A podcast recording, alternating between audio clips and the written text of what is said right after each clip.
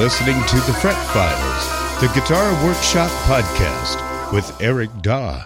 Send in your question or comment. To participate in the show, you can text or call 757 774 8482. Or to email the show, you can go to my website, ericdaw.com. That's E-R-I-C-D-A-W dot com. Click the contact link and send your question or comment there. We'll use it as part of the show.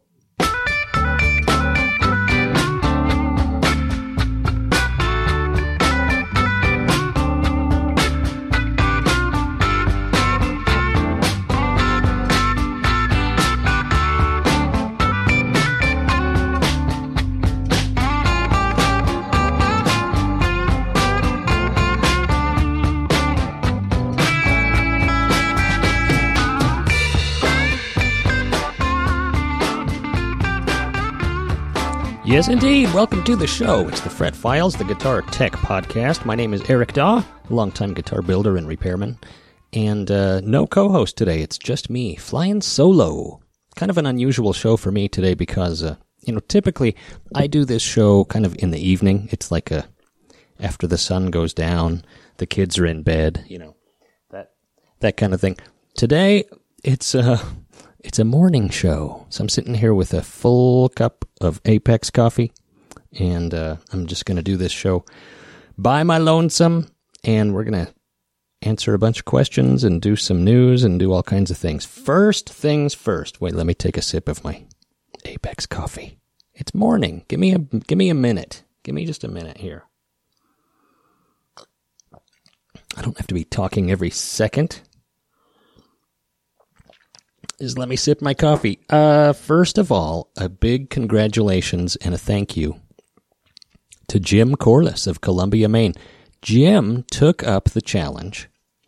If, if you recall the last episode, we had a challenge uh, to draw a schematic for a guitar that would have the blend circuit combined with a series setting for a Telecaster style guitar. So uh, gosh, I can't remember the, the listener. Oh, I think it was Andy. Andy in uh, Deniliquin, Australia, I believe, suggested this schematic or requested this schematic. But um, basically, in the bridge position, you've got the blend circuit. So bridge pickup with uh, you can you can blend in the neck pickup with the with the blend knob. Middle position would be neck pickup only, and then all the way forward, which would traditionally be the neck position, would be series. So Jim took up the gauntlet and drew that out for us. I haven't had a chance to uh, to wire it up and test it, and neither has Jim. So as of yet, it is only theoretically working. Neither one of us has tested it, but we're going to test it, and then uh, once I get that squared away, I will forward it to anyone who wants it, actually. But uh, Jim gets a copy of my Solid Sound book. Congratulations, Jim, and thank you for sending that in. I do appreciate it. So he's going to get a free copy of Solid Sound, my book about guitar wiring. If you don't have a copy, you can go to solidsoundbook.com and get one for yourself. Check it out. Let's do uh let's do some guitar news. What do you say? Guitar news. I came across this article and it, you know, it this happened last year, so it's not exactly new news, but uh eh, that's okay. It's new to us. It's new to me. Randy Bachman was reunited with a Gretsch guitar that was stolen in the 70s. I mean, this guitar was missing for 46 years. And uh, it showed up in Japan, and he's been reunited with it.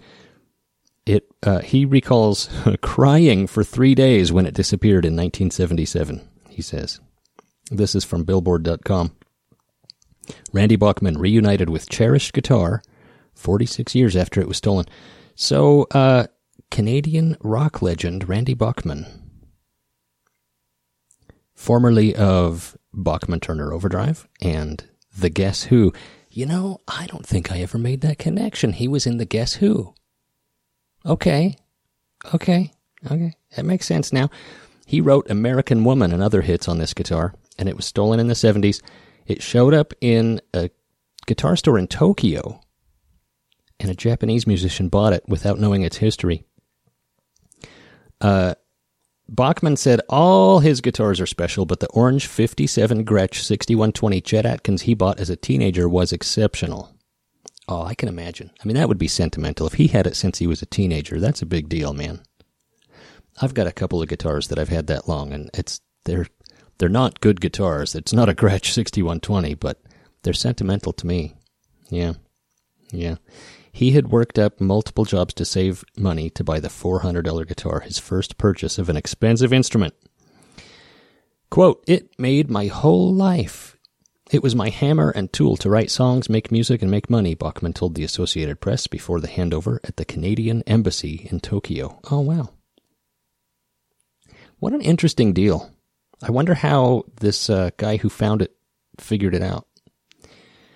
The fan, William Long, used a small spot in the guitar's wood grain visible in old images as a digital fingerprint and tracked the instrument down to a vintage guitar shop site in Tokyo. Huh. The Canadian fan who heard the story of the guitar and launched an internet search successfully located it in Tokyo within two weeks. Wow! Bachman talked frequently about the missing guitar in interviews and on radio shows, and more recently on YouTube programs. Wow, so a fan heard about this missing guitar and tracked it down. Wow. Quote, I was crying, Bachman said. The guitar almost spoke to me over the video, like, hey, I'm coming home. I guess this fan sent him a video after he found it. That's incredible. That's incredible. I mean, you ever had a guitar stolen or anything of value stolen? I mean, the chances of you getting it back decrease incrementally, you know, exponentially the longer you go without it. Right? Yeah. I mean, once the case goes cold, man, good luck. But here we have another guitar. Steve Vai had a uh, guitar that was missing Steve Vai's stolen Swiss cheese guitar. Wow, that's an, I gotta say, Steve, I gotta say, that's kind of an ugly guitar. But hey, to each his own. To each his own. I don't want to disparage your, uh, you know, Swiss cheese guitar. It was, it was the guitar used for David Lee Roth's Yankee Rose video. It was missing for 36 years. The iconic Swiss cheese guitar. It's green. With a, it looks like a God, what is it? It I don't see a brand name on it. Steve Vai's distinctive Swiss cheese guitar, which was stolen from a Pasadena.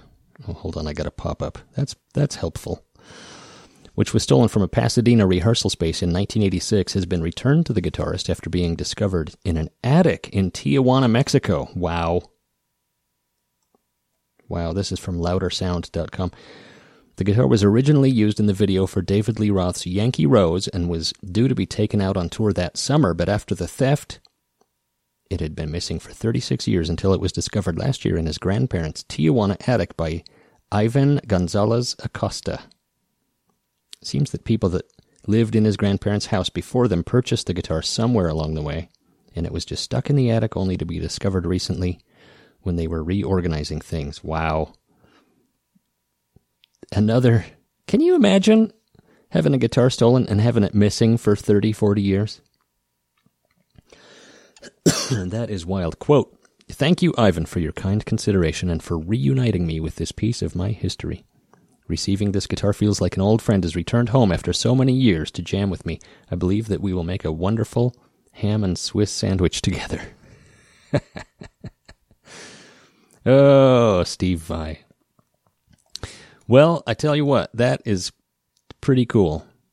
That's pretty cool. I just I was thinking about stolen guitars because a good customer of mine named Brock, who lives here in Idaho, called me yesterday to inform me that three of his uh, custom guitars have been stolen. So I'm on the lookout for those, and I'm trying to remember what they they're oh, hold on just a second. I'm going to look it up. What brand they are? Oh, that's the Epiphone Demon V.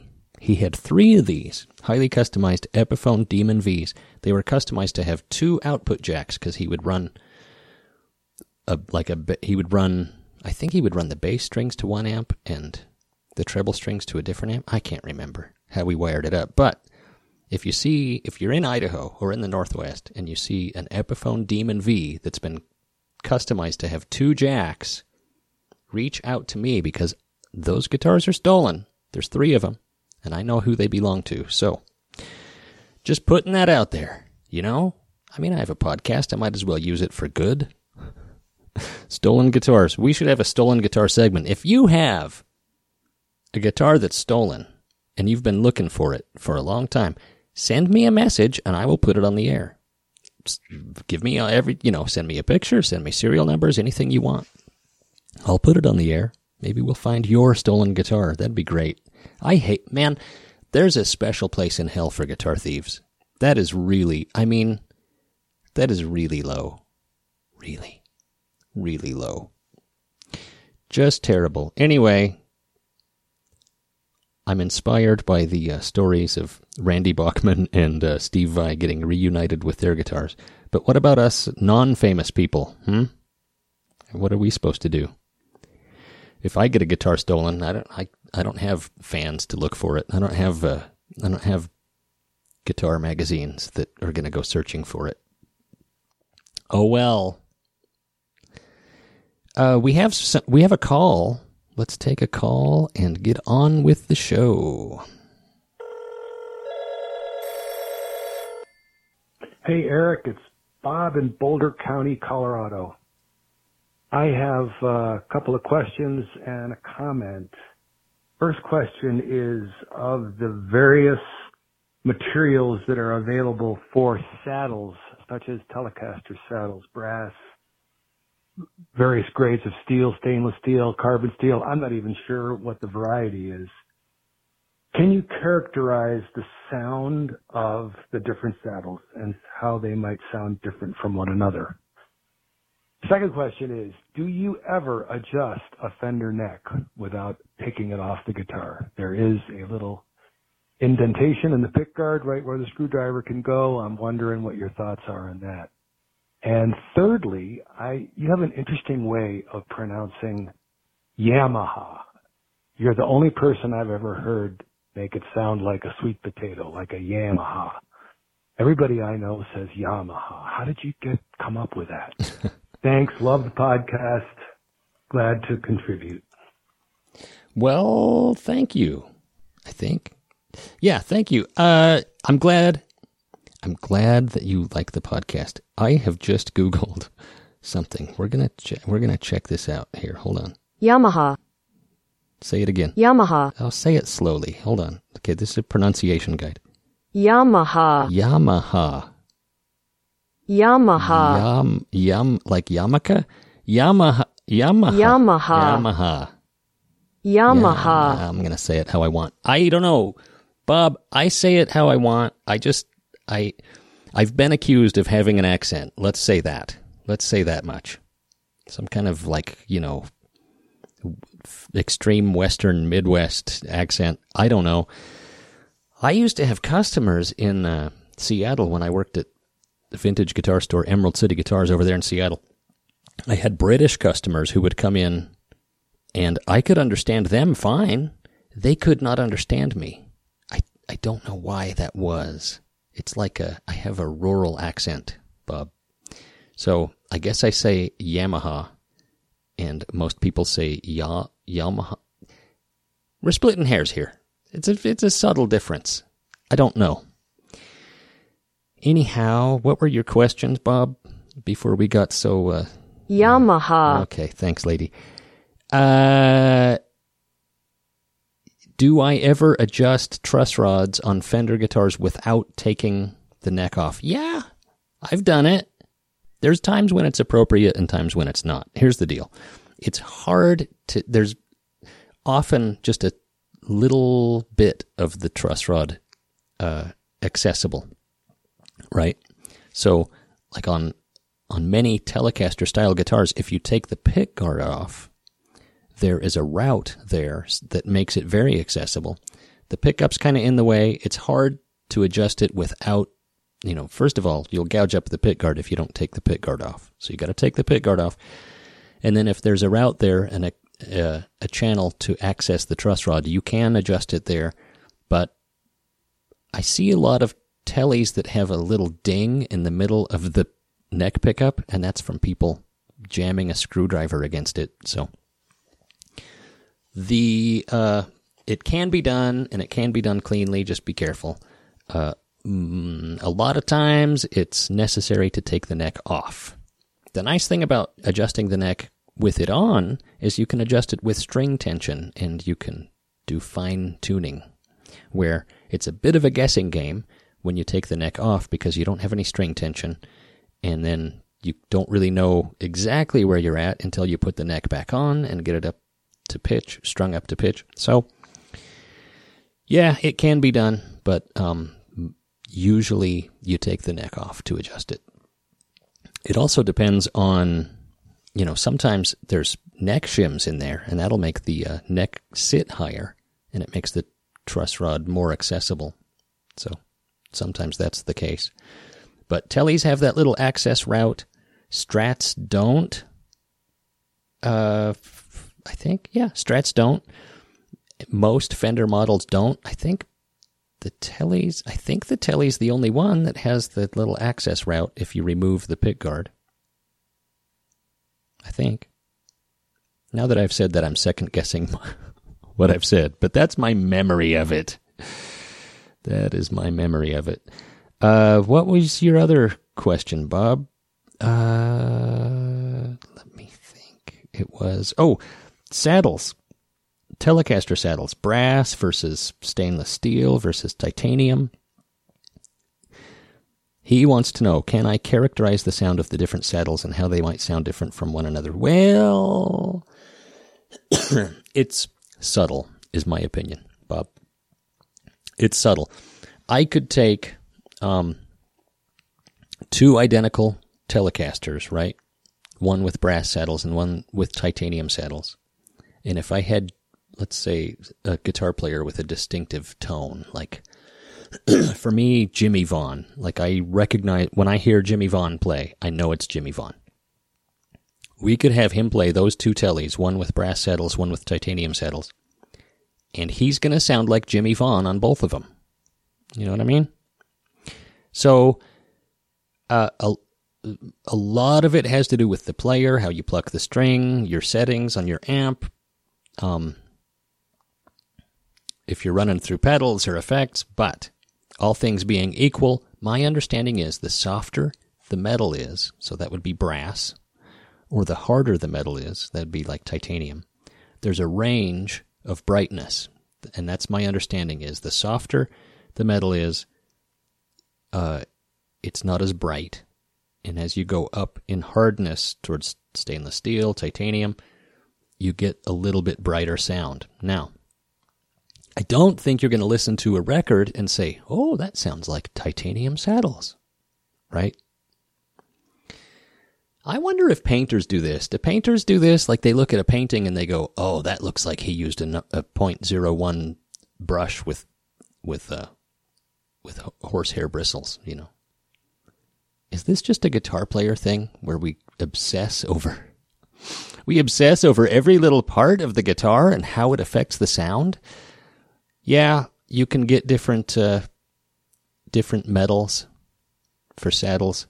I have uh, I have my main guitar is a Telecaster style guitar. It has steel saddles from the 60s. They sound great. If I put brass saddles on there, I don't know if I would notice a big difference. I think it's subtle. I think it's more subtle than people would would think. But when you go to buy things like this, they'll write, uh, you know, a description about how it's going to change your life oh, you're going to get more sustain and more clarity and better high end with this particular alloy. I don't know. I don't know. I don't know. It it certainly uh, it's certainly possible that different metals, you know, change the sound. But I'm I'm saying yes, but it's subtle. That's what I'm saying. Thank you, Bob, for the call. We're to take a little break, and uh, then we'll be right back with more after this. After these messages, we'll be right back. This episode of the Fret Files podcast is brought to you by Apex Coffee Roasters. Imagine always having fresh roasted coffee in your home. Now, imagine you didn't even have to leave the house for it. A subscription with Apex Coffee Roasters makes all of this possible. You choose the plan that best suits your needs, and they handle the rest. Their roaster will select a coffee option just for you and send it your way. Discounts are applied if you get a six month or a year long subscription, and shipping in- included if you're in the USA. Great coffee every morning, just got a little bit easier. That's apexcoffeeroasters.com. And if you go there and use my promo code, you get an additional 10% off. That's PINUP, P I N U P. That's at apexcoffeeroasters.com. We've talked a lot about neck straightening irons on the show, and people write to me and they say, Eric, where can I get one? Well, until now, I didn't have anywhere to send people because nobody makes them anymore, except for my buddy Rick at playersgearmusic.com. You can go to Players Gear Music, you can order a neck straightening iron. Some people call it a neck press or a neck heater. It is an invaluable tool in my shop. I use it all the time. I'd be lost without one of these. I, I love having a neck straightening iron, and Rick is making a really, really stout industrial. It, I, I think it. Think it's the best one that I've used, and I've I've used a lot. I've used uh, the commercially available ones that they used to sell in the 70s and 80s, but they don't sell them anymore. Well, now you can get one from playersgearmusic.com. They're 749. I know that seems like a lot. It's it's a tool. I tell you what, it's going to pay for itself a hundred times over. If you go to playersgearmusic.com, scroll down on the main page, scroll, scroll, scroll down to where it says "Fan of the Fret Files podcast." You click that. That adds one to your cart and it's 50 bucks off. So instead of 7.49, it's 6.99. 6.99, free shipping, and it's yours. A neck straightening iron. Playersgearmusic.com has them, and you need one. I'm telling you. So go to playersgearmusic.com and check it out, and don't forget to tell Rick that the Fret Files podcast sent you. Ladders. We get ladders. We get stacks and stacks of mm-hmm, uh-huh, ladders. Uh-huh, uh-huh, right to the emails we go. Hi, Eric. I really enjoy your podcast. Thank you. I put on every new episode while I'm on the bench. Wh- While you're on the bench or while your guitars are on the bench? Uh, how do you feel about using steel wool on frets? Maybe you've touched on this before and I missed it. This seems to be a polarizing topic among techs and luthiers. Some swear by it, some swear against it. I've been using it for years. Triple aught grade steel wool with great results, but it takes so much time to prep the guitar to protect it from the debris and still gets everywhere, which takes time to clean up. I've tried the light Scotch Brite pads, but they don't seem to do as good of a job. Thoughts? Should I just suck it up and ditch the steel wool? Thanks. That's Jim in Dripping Springs, Texas. Yeah, thanks, Jim. I've certainly used it, and I certainly still do use it occasionally. I used to use it more. Uh, that's the issue is that the, it gets little steel wool particles all over the place. Now, if you were working on only acoustic instruments, that wouldn't be that big of a deal, but with electric instruments, pickups have magnets, and those little steel wool particles stick to the magnets, and in the worst case scenario, uh, those little steel wool particles can get into the coil of your pickup and actually short the coil and kill pickups. It can also I've had I've had this situation before where somebody brings me their guitar and say it's making this weird fuzzy noise occasionally. And if you look really close at the pickups, there's these little steel wool particles sticking to the pole pieces. And then I'll say, "Do you uh, polish your frets with steel wool? And they'll say, yeah. And I'll say, well, look at this. And sure enough, if one of those little steel wool particles kind of wiggles and vibrates while you're playing the guitar, you get a heck of a noise.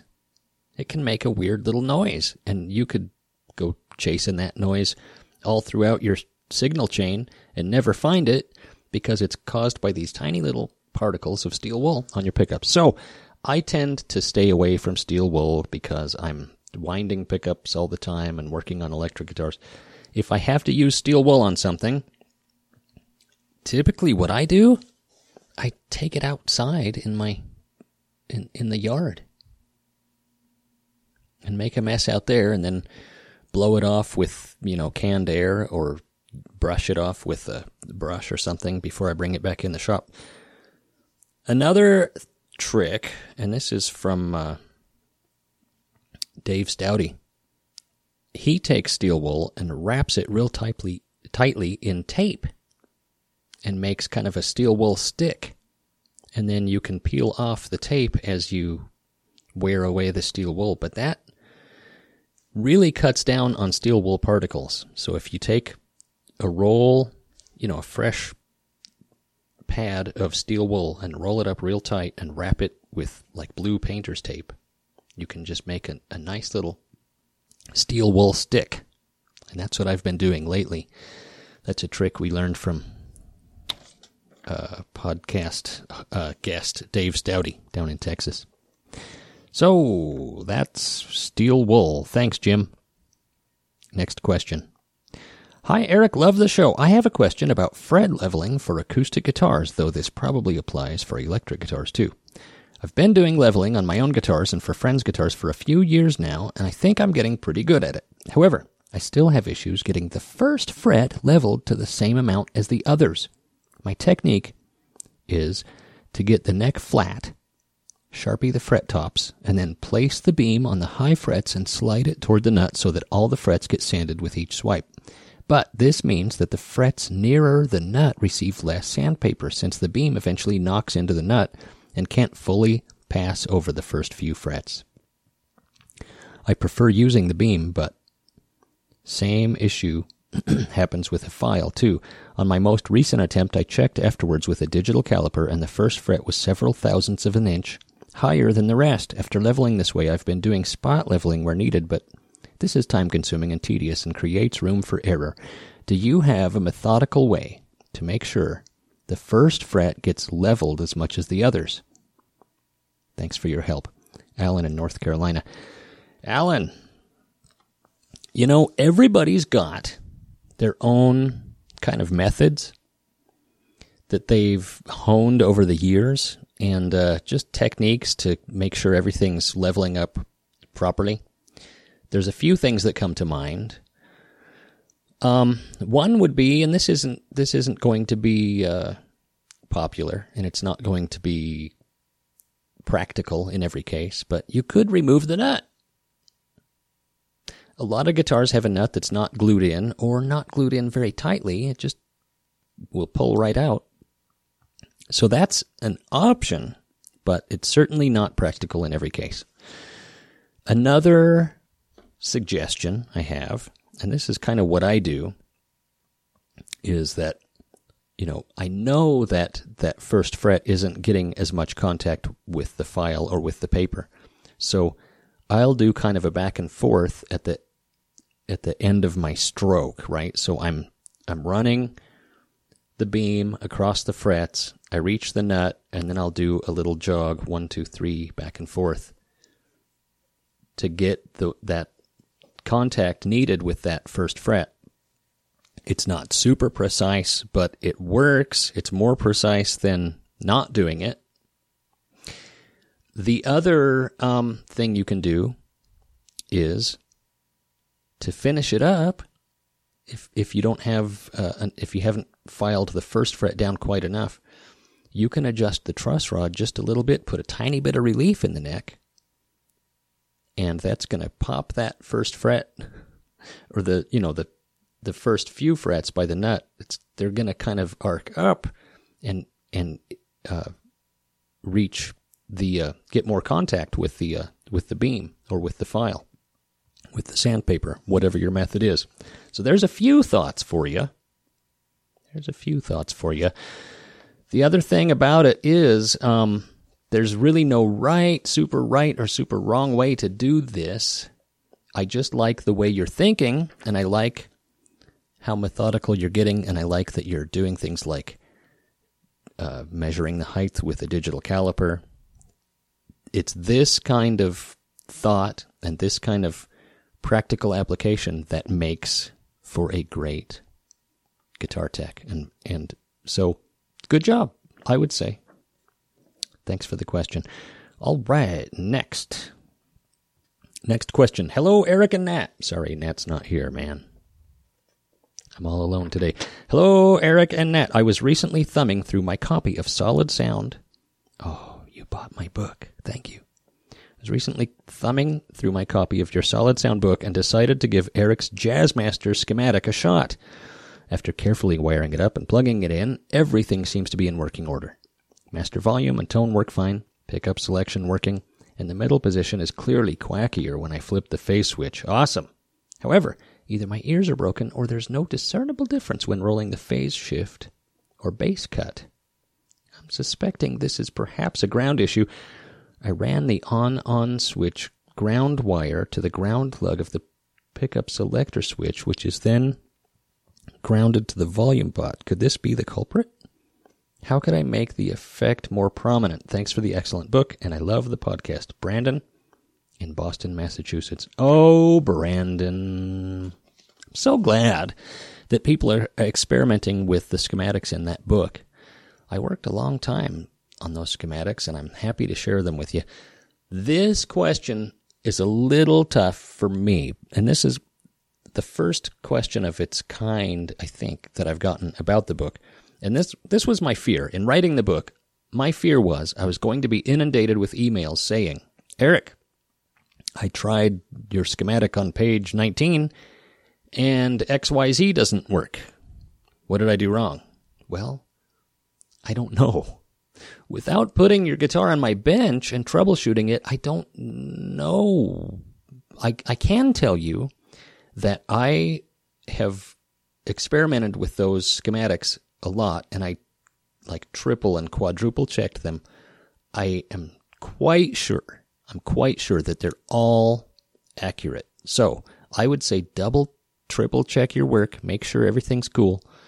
Um, I can't remember if, I think, I can't remember on that schematic. I'd have to look at the book. I can't remember if that, if those upper controls are only active when the uh, phase switch is engaged. I can't remember. Hmm. See, it's just been too long since I've wired it up. If you uh, if you want to give me a call, Brandon, when you've got the guitar on your bench and open, you can give me a call. I'll get out my copy of the book. We can look at it together with me on the phone and see if we can get to the bottom of it. I am not 100% sure yeah, check all your grounds, make sure everything's grounded.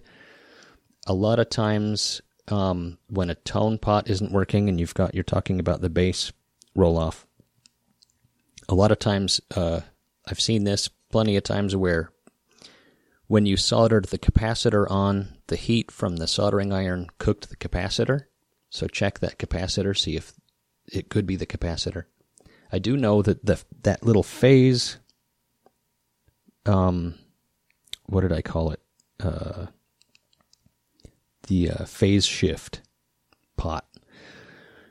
It only really so there's like a sweet spot in that in the roll on that pot where things will shift, right? So like and this is just because of how the potentiometers work.